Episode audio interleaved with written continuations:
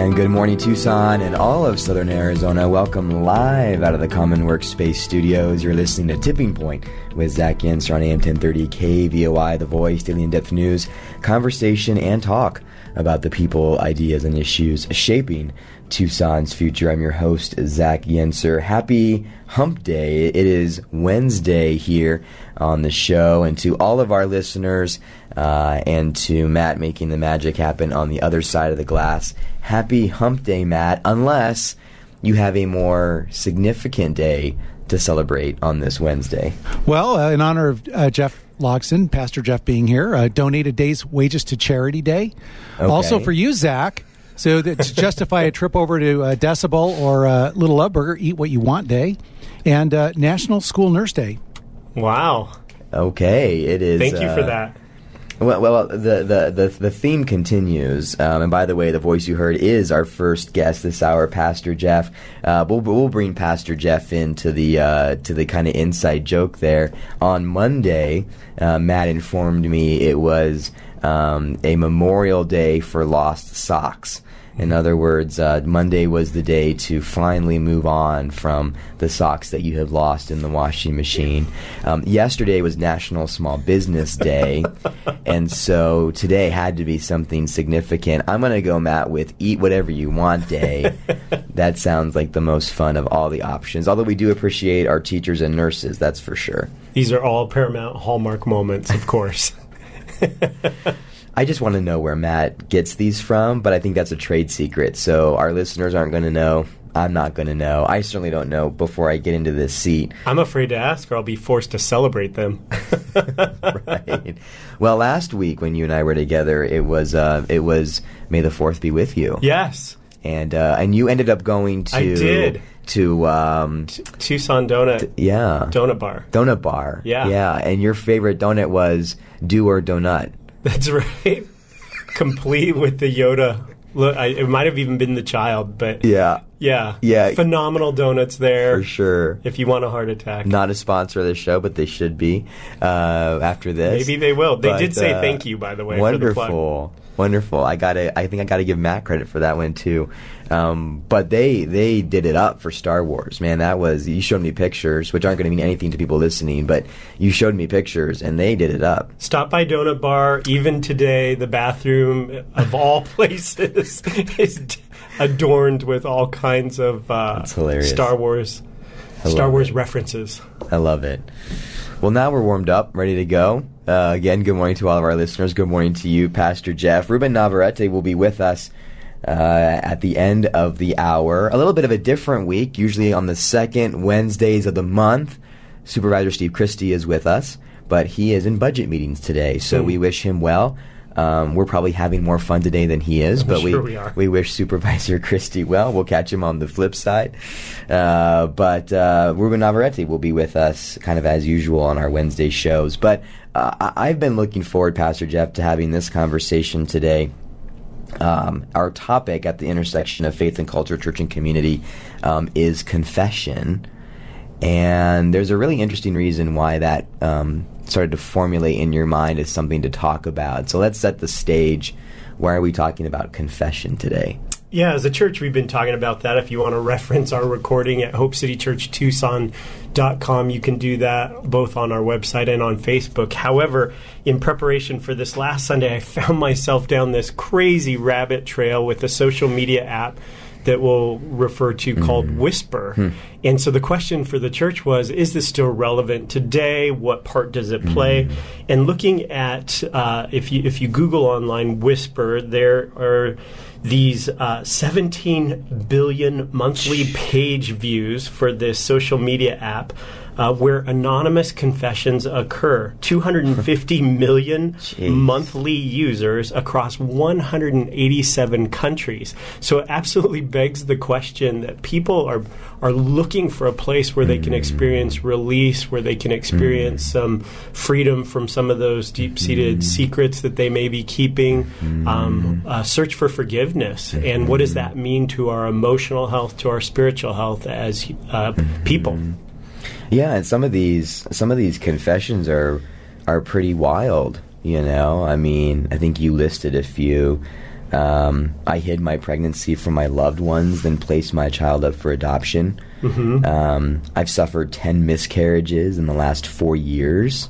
I get so bitter and jealous when my friends have babies that I avoid them. Here's a wild one. This is relevant to uh, your world.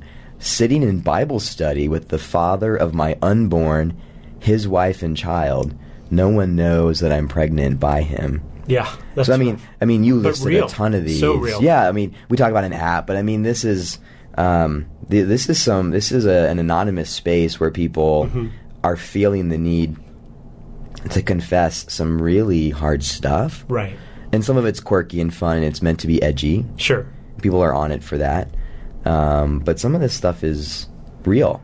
Yeah, things that you know. I, remember sitting with a friend's father, and he was ill. I don't know if he felt like he was facing death, but he said to me, as a, as a, s- a son of sorts, "There are secrets that I will take to the mm. grave to me eh, with me." And I wondered, what, what is it like to feel that, and, and knowing my own journey with confession and the pain that came mm. from some of the things that I literally had to have someone say and then repeat after them because I didn't have the words to say it facing my own guilt, it was just like this weight was lifted mm. from me. But but that was just so hard to come by. So that gives rise to a platform like mm. Whisper or Yik Yak. Uh, there's there's other apps that are like mm. that. Post Secret Secret.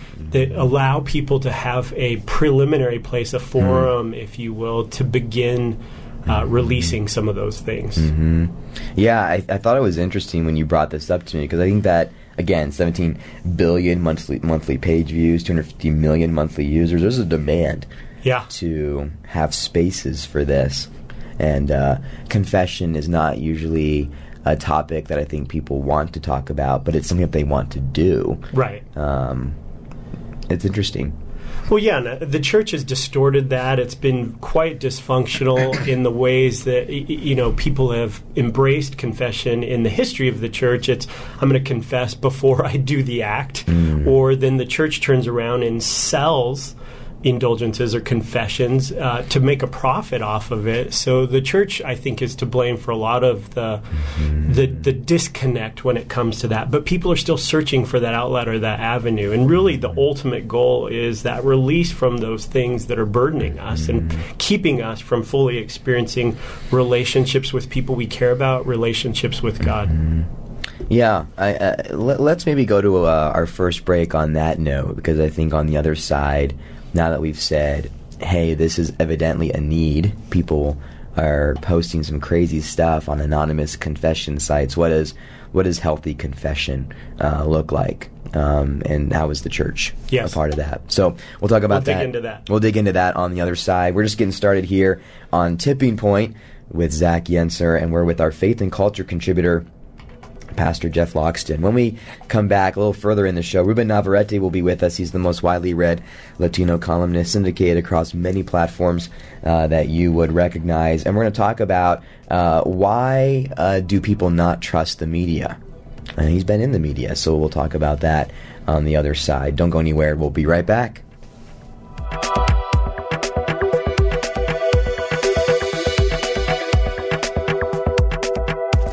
Trusted local news and talk. 1030 The Voice. Is your 8th or ninth grader looking for a hands-on learning program that includes lots of art? Then Desert Sage School, a new tuition-free public charter high school at 3434 East Broadway is for you. Desert Sage is innovative and is now enrolling 9th and 10th graders for the upcoming school year. Go to desertsageschool.org where the first 125 students to register will be accepted. Desert Sage is the first public Waldorf-inspired charter high school in southern Arizona where teachers genuinely listen to and care for each student's unique gifts. Get your child enrolled today at desertsageschool.org org.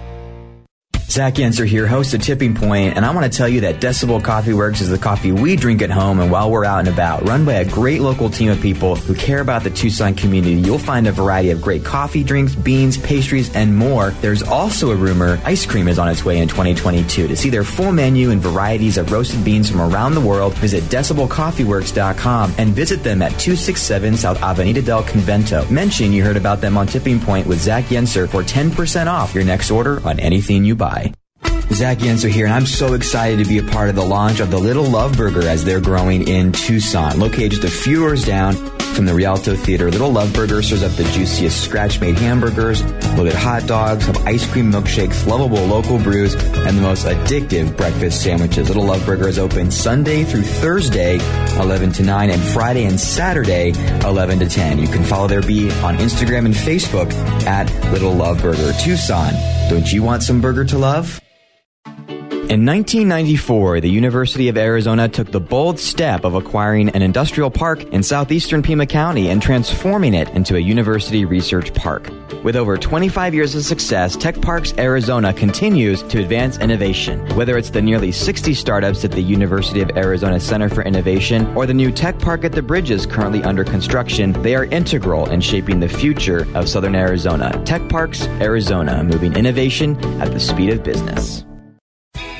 Tucson, your Tucson Museum of Art is pleased to present the Patrick Martinez Look What You Created exhibition. In his first solo museum exhibition in the American Southwest, Los Angeles based artist Patrick Martinez explores sites of personal, civic, and cultural loss sustained over recent years in America. Opening just this month through April 24th, you can go see it in the Kasser Family Wing of Latin American Art. TucsonMuseumofArt.org to get your tickets now. Tucson homeowners, do you have equity in your home and would like to sell but are afraid that you won't be able to find a new place in this market? Well, you're not alone. That's why CNC Partners has put together an innovative way to make your next home dream come true. They work with local investors who can purchase your home for cash, pay above market value, waive the appraisal, and provide you with the option to lease your home back to you for 12 months until you can find a new home in the Tucson market. If you'd like to see what that cash offer might look like with no obligation, go to Tucson Cash Offer With preseason and the season opener in the books, FC Tucson is looking forward to a great season, and Jon Pearlman and his squad aren't slowing down. Join your FC Tucson Soccer Club Saturday, April 30th, May 7th, and May 20th for Let's Go 520 night, celebrating this great city. Get your season or game tickets at fctucson.com and let's pack Kino Stadium this season. That's fctucson.com. When you manage your money with a credit union, you're taking true ownership of your finances and how your money impacts the community. Stop letting banking just happen to you. Bring your money home to Vantage West, federally insured by NCUA. Hi, this is Tom Sullivan. Join me weeknights from 7 to 10 for the Tom Sullivan Show on 1030 KVOI, The Voice.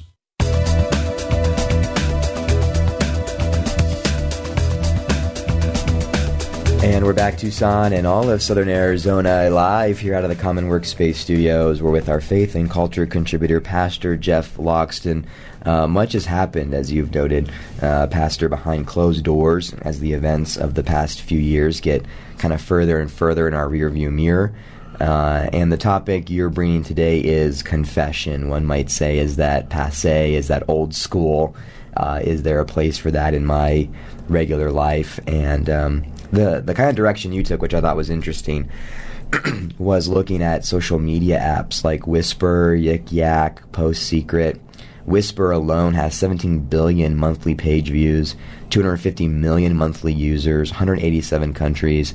Um, people are using these anonymous platforms to share some crazy confessions. Mm-hmm. Um, some of them are meaning to be extreme and out there, and some you can tell um, really need to get some things off their chest and release it to somebody, albeit anonymously. So I think, yes, regular people, people listening, are looking for venues to say, hey, here's some things that I'm only going to trust certain people to share, but I need to tell somebody. So uh, to start, um, certainly from your world, the church perspective, why does confession exist? Why does it matter day to day? Yeah, I mean, there's a biblical framework for that for those from the faith community.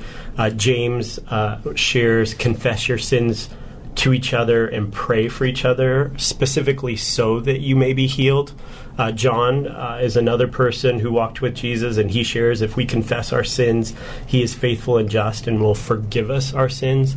Ultimately, we talked about the first segment the need that we have to want to be released from those things that are burdening us or weighing on us because of either poor, poor choices we've made or things other people have done to us that have put us in a place of, of, of paralysis. Mm-hmm. So, so um So, uh, the, the the the other thing that I think is interesting, then we'll, we'll move on to what does finding that right person look like. Um, but I think our culture um, has told us for a while that the the things that you do against somebody else or against community, if the broader community doesn't know that it happened, then it's okay. did it's I, the I, argument like if if if the tree falls in the forest and no one was around to hear it, right. did it make a noise? Right. Yeah. I mean, the issues are not only there, but the repercussions are pervasive, and it has a ripple effect in the community. And and there's room for people to push back, but the reality is the effects are there, and they're there in, in a deep sort of way. So it begs the question uh, is there a place for true confession to allow someone to heal? Mm-hmm. And the cynic probably would question that. Mm-hmm. Right. You know, I think the picture that a lot of people have around confession might be I think this is in the Catholic tradition mm-hmm. where there's kind of a confessional. I'm not an expert on this, but there were these moments and these spaces mm-hmm. where people could come in and tell a uh, leader Mm-hmm. uh, a faith leader, hey, you know, you've told me that if I come in here and tell you, it won't go anywhere. I got to tell somebody. Right. I want to tell you. Can you pray for me? Mm-hmm. Right. I don't think other traditions within the Christian faith have that same physical and routine level. But if we use that as a picture, how can regular people kind of create those safe spaces to walk through a confession process? Yeah, so I rather than going on Whisper and being anonymous because that's happening. It's worth saying again. I don't come from a traditional church background. Didn't grow up in the church. Um, didn't experience these things in the way someone else who maybe grew up in that in, environment did. Uh, but I'm thankful for the ways that God created those environments for me. And I think the cynicism around confession probably relates much like uh, marriage or finding a good counselor or a mentor that you have a connection, a soul connection with, is it takes time to find that person or that relationship that truly is going to hear the things that I need to get off my chest and love me for who I am. Mm. And and it's worth being cynical about that. Mm-hmm. It was one of those like dividing lines for me at a solitude retreat where I was asking God, look, I've done a lot of really bad things. Is there a human being in the flesh that would love me no matter what after they've heard these things? Mm. And it was in that moment where there was this divine insight about my wife now, Heather, and true to form, like she heard all those things about wow. me and was like, I do, I do, I love you regardless. Was this before? Before I even met her. So, so it was before you were married. Yeah. She was your confession partner? I wouldn't say a confession partner, and I'm kind of mincing uh, uh, um, rules here, but yeah. but certainly you would want your spouse or, or your loved one uh, to be able to hear those things about you and to love you for who you are. Uh, this is all a delicate balance, but I, I guess my point is that it is possible to have that relationship with someone apart from a spouse, apart from a mentor, that you can truly confide in, and they would be a listening ear and someone who would be supportive of you, a champion for you and your goals, your spiritual journey um, in in this area of confession. For sure, yeah, yeah, and I think it's been it's interesting too because I think you want to be open with your spouse or relationship partner, but the person that you may want to walk through some of these challenges with may not be that person. Correct. Uh, that that you know, I think it often makes sense to look outside, yes. like the direct kind of most intimate relationships that you have. Right. Um, that person may not be one and the same. So, what do you look for when you're looking for a person who you know, besides Pastor Jeff, I think I think you'd be, it doesn't you'd be a good be person a for anybody listening. Yeah, yeah, it doesn't have to be a pastor. No, but what do you look for? But somebody who is uh, a compassionate, uh, understanding, empathetic, someone who has common sense, mm. that's able to hear the things that you're sharing and to give you some direction. Uh, certainly, someone who's able to keep confidentiality and is not going to take your mm-hmm. stuff yep. and spread it to other people, so it's bouncing back to you. Um, spiritual maturity, uh, someone who, who is integral, their inside and outside match, and, and um, someone who embodies wisdom. Uh, wisdom is truly knowledge applied. So it's not that they know what to say, but they actually live it out kind of reinforces that spiritual maturity. And this last one that's really interesting to me is someone that has a sense of humor. Mm. Uh, scripture talks about uh, laughter is like good medicine. So, someone I'm sharing with, I'm not looking for intensity or someone who's going to beat me over the head with it, but can help me see the lighter side of myself and life and help me work through these circumstances. Ultimately, if I'm able to laugh at myself and my shortcomings, it's a step towards healing in a different vein. Mm-hmm. Right. Yeah, you know, I, I think this is, um, you know, I think this is completely different. But I would imagine like a, a partner through a Alcoholics Anonymous group, Mhm. like a that. I think you could think about someone like that, and there's those six or seven, A sponsor. you know, a sponsor, Sure. six or seven qualities. Sure. Um, but uh, yeah, this is this is interesting. Anything else to add, Pastor Jeff, as we kind of close this out? Yeah, no, I think the call call to action for our listeners is do you have that safe person that you're able to confide in, that you're able mm-hmm. to confess to? And what does it look like in your in your meetings or your interactions with them? It doesn't have to be super structured, but to be able to find that mm-hmm. friend that's going to care about you and your mm-hmm. personal growth no matter what, I think is uh, certainly something worth fighting for and holding on to, especially if you found them. Yeah, yeah. I think uh, it's been interesting because um, some of this can come across as prescriptive, Mhm. um, but I think the fact that in your research you found that people are actively using anonymous platforms to confess things Mhm. shows that like, most people are attuned to getting things off their chest. Right. But doing it anonymously alone, you know, doesn't quite help tackle the underlying issues or help create the healing. It can be therapeutic in the moment. Sure. Um, but this process is, hey, let's address it, let's heal, uh, and let's move forward. it's a step in the right direction. I found when I've had the opportunities to confess with people that are in the flesh in front of me, my my propensity to want to do that thing again, knowing I'm going to see them, is going to be mm. greatly diminished because they're lovingly asking me, "How are you mm-hmm. doing with that mm-hmm. struggle?" And and I think therein lies the transformation or the mm-hmm. opportunity for change in a positive direction. Sounds good. Well, I think the most direct application to Pastor Jeff is if anybody is listening and goes, "Yeah, I'd rather not uh, head to whisper, yik yak, or post secret day." Some of our listeners are going, "What the heck does that even mean?" But symbolically, yeah, I'd love to sit down with somebody and say, "Hey." This is on my chest. I got to get it off. I got to deal with it and figure out how to move forward. If someone wants to reach out to you as that person, how do we how do we find you off the air? Sure, you can find me at uh, HopeCityChurchTucson.com or you can give me a call at 951 313 6173. Got it. Pastor Jeff, thank you as always. We talk at the intersection of faith and culture, church and community as our faith and culture contributor. Uh, we'll see you on the flip side and uh, happy Eat Whatever You Want Day. Thank you. Take you up on that. When we come back, Tucson, a few thoughts from me, and then we'll chat with Ruben Navarrette. Why do people not trust the media anymore? His thoughts as someone in the media. We'll be right back.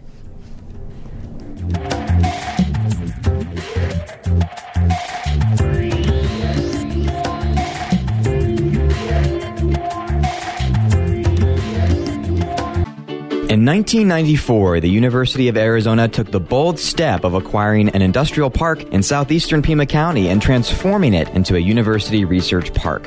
With over 25 years of success, Tech Parks Arizona continues to advance innovation. Whether it's the nearly 60 startups at the University of Arizona Center for Innovation or the new Tech Park at the Bridges currently under construction, they are integral in shaping the future of Southern Arizona. Tech Parks Arizona, moving innovation at the speed of business. Tucson, your Tucson Museum of Art is pleased to present the Patrick Martinez Look What You Created exhibition. In his first solo museum exhibition in the American Southwest, Los Angeles based artist Patrick Martinez explores sites of personal, civic, and cultural loss sustained over recent years in America. Opening just this month through April 24th, you can go see it in the Kasser Family Wing of Latin American Art. TucsonMuseumofArt.org to get your tickets now. Tucson homeowners, do you have equity in your home and would like to sell but are afraid that you won't be able to find a new place in this market? Well, you're not alone. That's why CNC Partners has put together an innovative way to make your next home dream come true. They work with local investors who can purchase your home for cash, pay above market value, waive the appraisal, and provide you with the option to lease your home back to you for 12 months until you can find a new home in the Tucson market. If you'd like to see what that cash offer might look like with no obligation, go to TucsonCashOffer.com. When you manage your money with a credit union, you're taking true ownership of your finances and how your money impacts the community. Stop letting banking just happen to you. Bring your money home to Vantage West, federally insured by NCUA. Helping you make better money decisions is what the Ramsey Show is all about. Today at 1 p.m. on 1030 The Voice.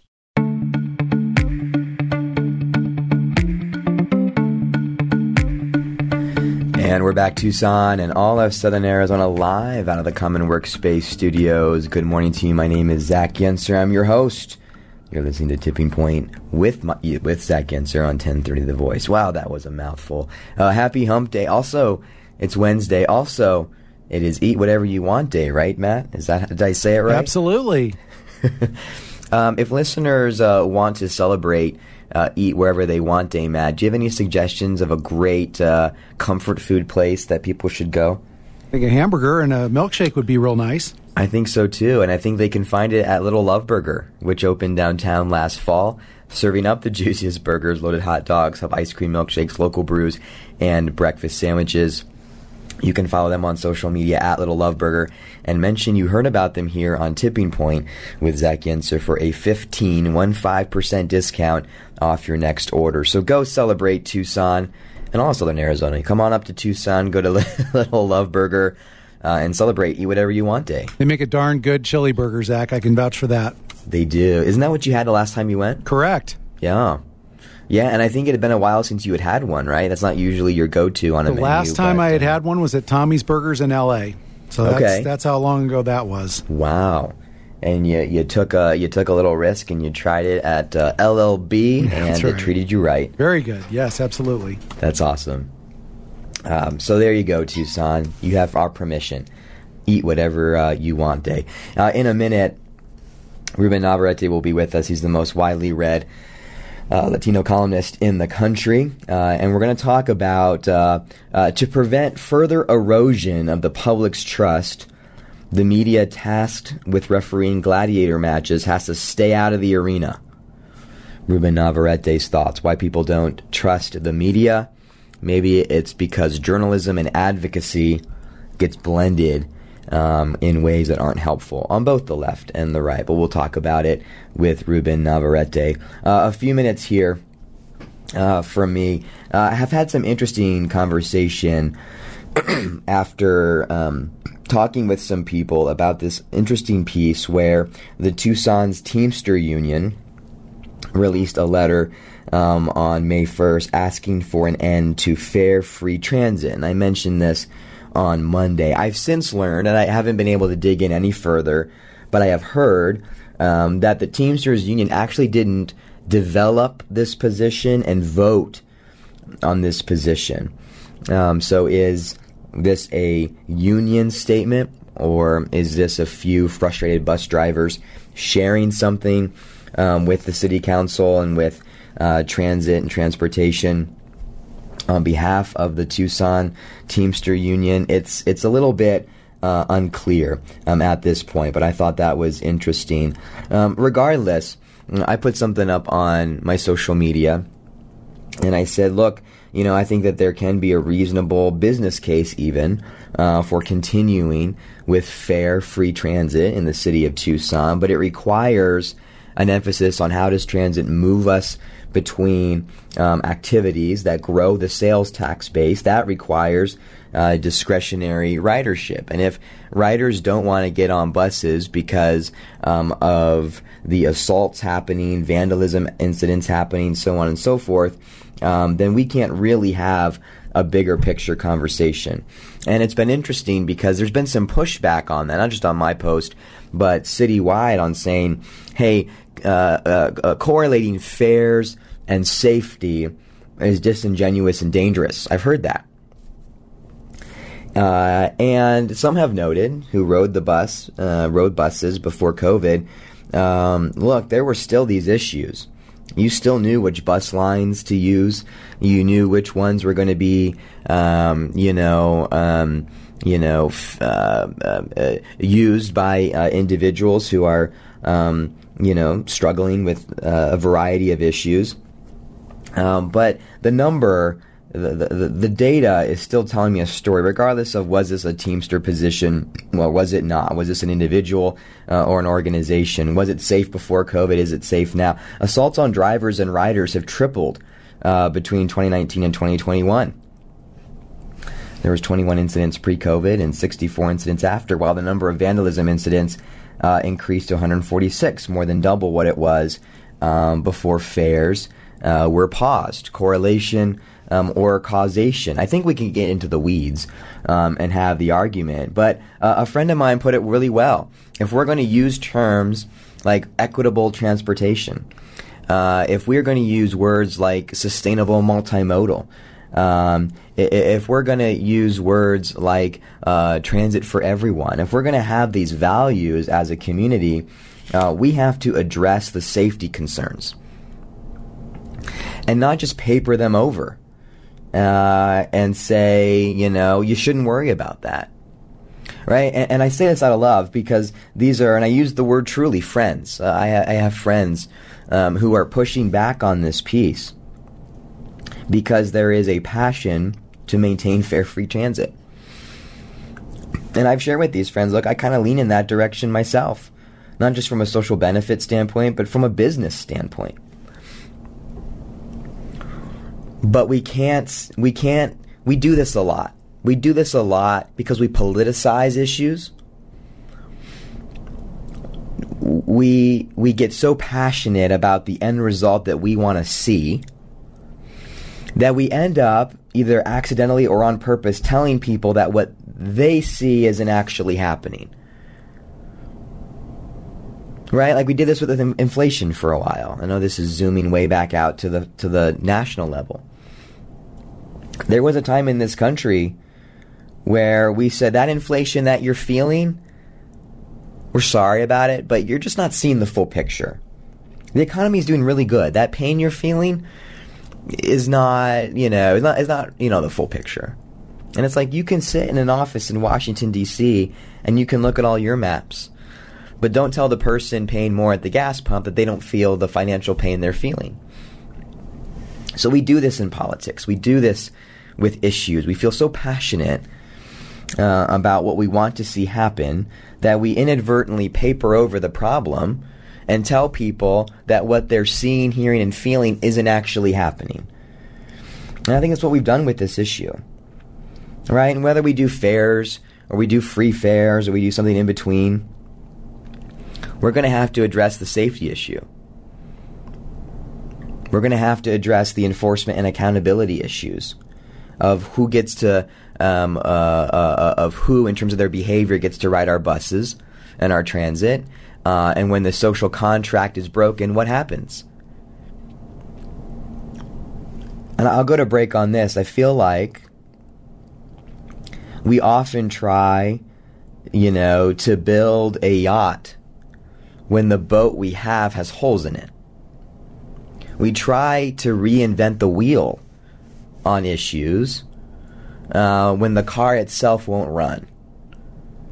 And I think before we figure out what is the next step for our transit system, and I could say this about a number of issues, we have to figure out how to maintain the system we have. We, we try to reinvent the wheel on shaky foundations, I think, a lot. Uh, and this is many communities, all communities, but certainly here at home in Tucson. We have to figure out the P's and Q's. We have to manage what we have to be able to rethink and to innovate what we have into the future.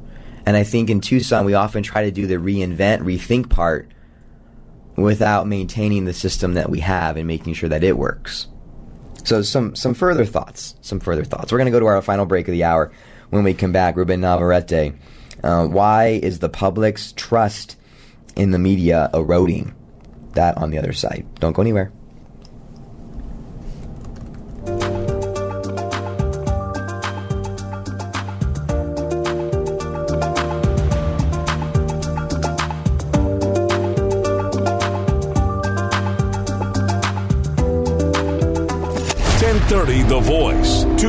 Trusted local news and talk.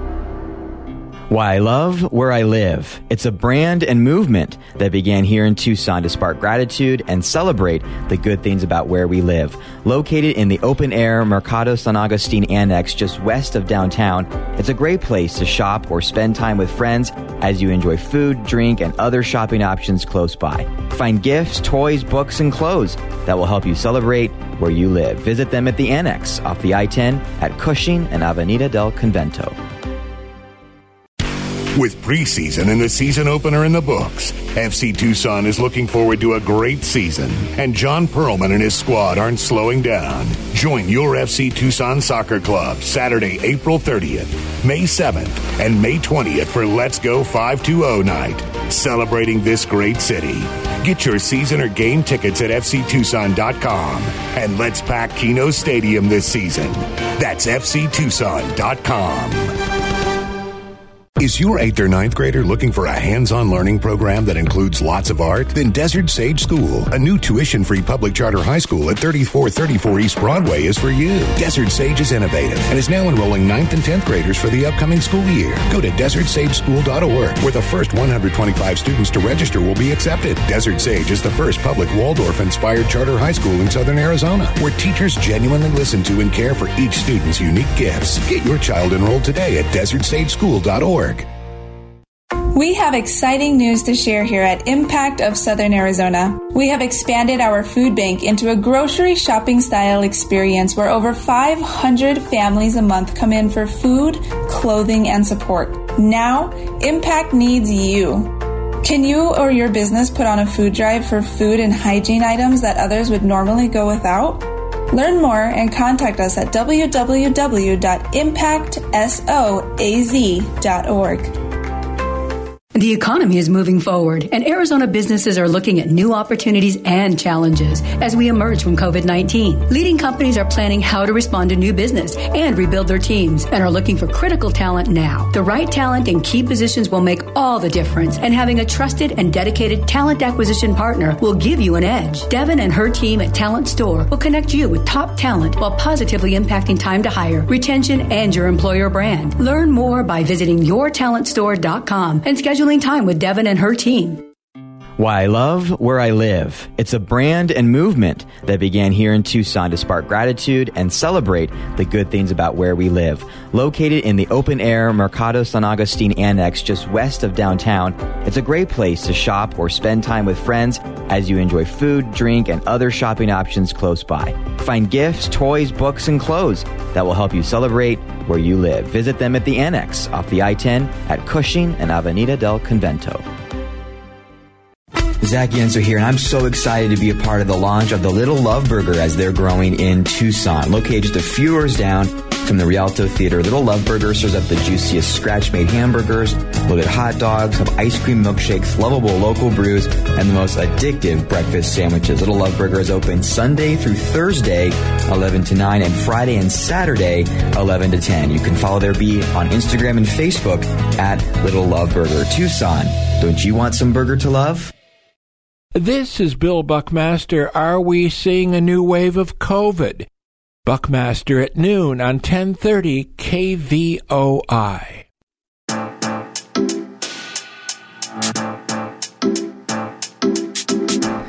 And we're back Tucson and all of southern Arizona. Good morning. We are live out of the Common Workspace Studios. You're listening to Tipping Point with Zach Yenser. Today is Eat Whatever You Want Day. Apparently, we're all celebrating it. Uh, visit Decibel Coffee Works on 267 South Avenida del Convento. Mention you heard about them on Tipping Point with Zach Yenser for 10% off your next order. Coffee, drinks, beans, pastries, ice cream is coming on its way. Uh, check them out and support a great local team and a great local business. We are now uh, live for the last segment here with Ruben Navarrette, the most widely read uh, Latino columnist in the country, syndicated across many platforms you'll recognize. Host of his own podcast, Ruben in the Center. Ruben, as always, good to be with you. Thanks for being with us. Zach, if this is eat anything I want day, I want a little love burger come on, come on down. I think uh, you're what about six hours away. Come on down. I'll get you one. That's right. We'll take two, you and me. I love it. It's going to happen one day. We're, you're going to make the trip, and I'm going to get you a little love burger at some point. Um, you wrote a really insightful piece, Ruben, uh, the other day that I wanted to talk with you about here on air. Uh, to prevent further erosion of the public's trust, the media tasked with refereeing gladiator matches has to stay out of the arena. Your title was If the public is ever going to regain trust in media, referees can't choose sides. And Ruben, I'm watching the Phoenix Suns Dallas Mavericks uh, uh, NBA semifinals series. And uh, that means something to me. I think the referees pick a side about every game, and it's kind of weird to me. Referees can't choose sides, Ruben. Um, you've been in the media for a while. Tell me more. So this is a kind of a nuanced column. It was one that I, I wanted to write. I couldn't shake it. I, I had my doubts even as I pushed send to send it to my editor. I thought, you know what, my editor's going to write me back and say I'm not clear about the premise here. Explain this to me. Defend it. And uh, she did, and I had to. Uh, and, and the reason is it goes like this. First of all, you have to start off with this idea that even though when you re- when you host a radio talk show or you write a column, you have to have opinions on lots of things. But every since we're all human beings, since we're all you know journalists or or commentators, there are going to be those certain issues that uh, really we can't be objective about. And for uh, some Latinos, that might be an issue like immigration. For African Americans, it might be police brutality and violence. And for a lot of women I know who are in the business of journalism, it's uh, it's pro-life, pro-choice. It's abortion. And so uh, this particular editorial that I read in the Los Angeles Times on May 3rd caught my attention because, like the LA Times editorial board, um, it is which is headed by women and populated by many women and and, and men as well. They're all pro-choice. I'm pro-choice, uh, and yet so you wouldn't think I'd have much of a beef with the editorial. But the beef I had with it was it seemed to advocate at the end beyond sort of uh, the soft advocacy that they teach you on the editorial board. You must Tucson vote for this person for Tucson mayor. Uh, city council should fix these potholes on this street. Uh, and it went to a kind of hard advocacy where it tries to rally the troops in favor of of uh, preserving Roe versus Wade, and that just rubbed me the wrong way. I don't think that's good journalism. Hmm. Yeah, I, I, I think you touched on it, but what I took from this uh, piece was, you know, even the editorial board, whose job it is to kind of come down on one side um, and give an opinion. I think just to clarify your challenge with the Los Angeles Times with a recent piece about uh, about the potential decision that is being championed by Justice Alito um, was that uh, it kind of had this line of "That's great, but it's not enough." And you wrote, "Oh dear." Right about there, I started to get nervous. This is you writing. How much further did the editorial board want to go? A few steps too far uh, it turns out. And it started getting into electoral get out the vote advocacy. Yes. And that that is where that is where the page turned for you, right? Yeah, that crosses the line. I, here's here's the subtle difference. If the um, Tucson paper or the um, you know Phoenix paper or the LA paper wants to say vote for John Smith for mayor, he's the best choice. There's a whole debate that goes on. I, I was part of three, uh, two editorial boards at three newspapers over ten years. I wrote 1,500 editorials. There's a debate going on forever about whether we should be endorsing people. You know, because once you endorse somebody in the mayor's race, it makes it very difficult for your reporter to go out there and cover his opponent's race. You see, uh, without being accused of being biased.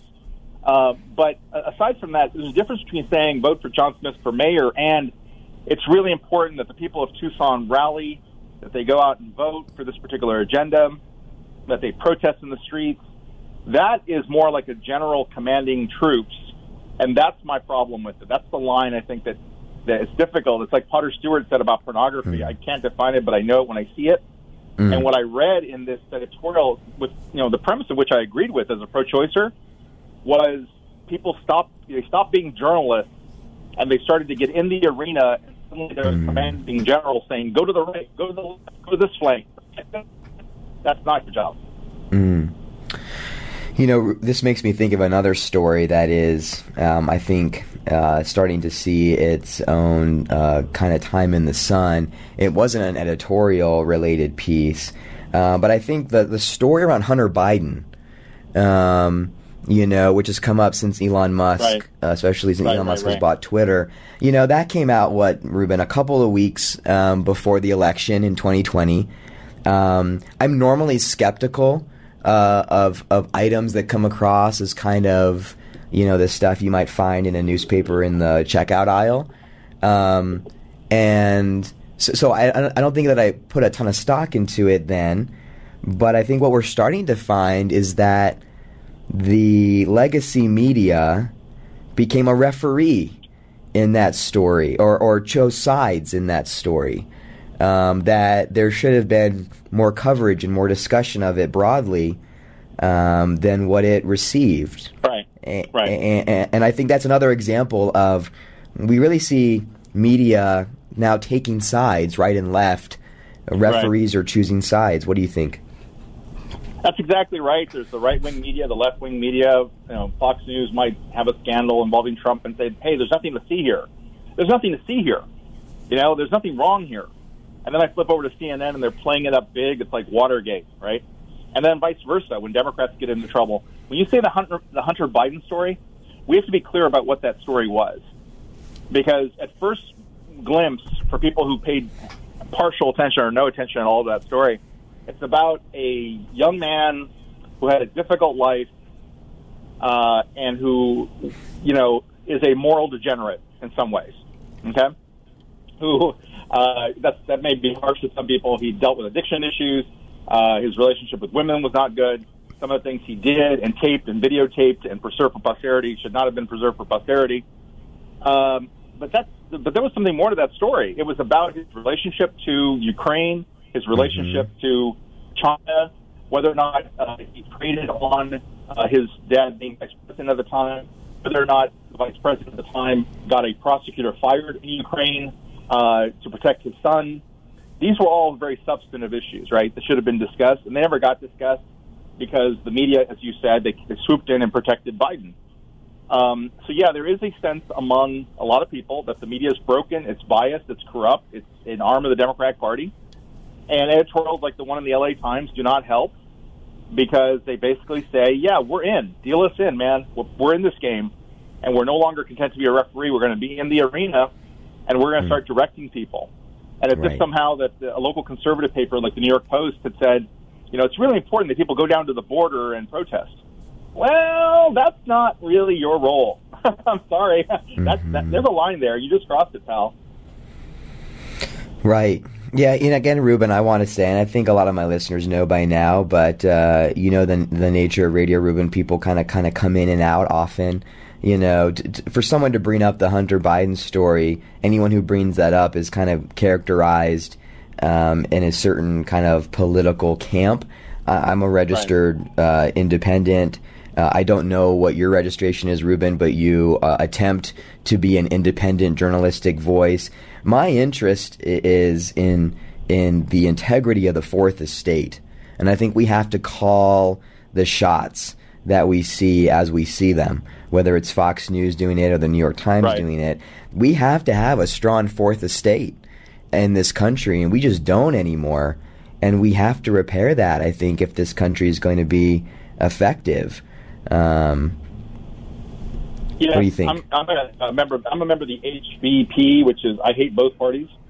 Uh, that's how I register. Um, I usually can't tell them apart when they're in power. They tend to act like the other party did when they were in power. And um, you know, I think that's it's terrible that the media isn't more reflective of that. There should be more of a speaking to people in the middle. For instance, on abortion, we're a pro-choice country. My pro-life uh, friends don't like hearing that, but too bad, as you and I have spoken about before on this show. But we're a pro-life country, a pro-choice country with restrictions. Okay, we support restrictions on abortion.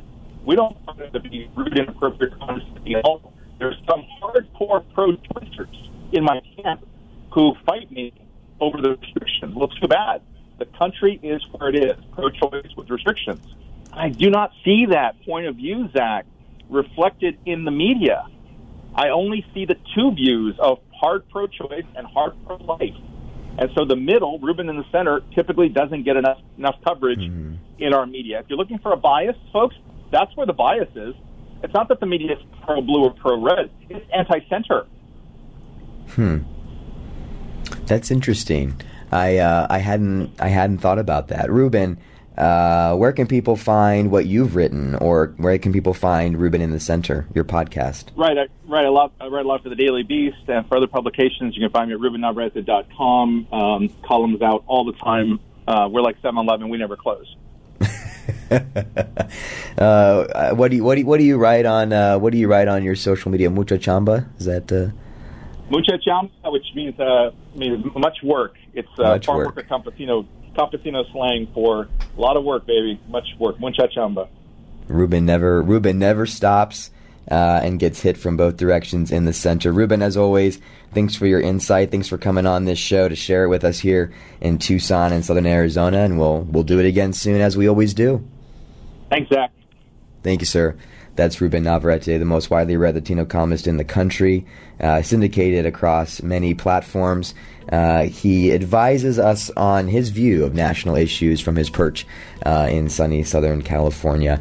Tucson, that does it for us. Hugh Hewitt's up next. Bill Buckmaster at noon.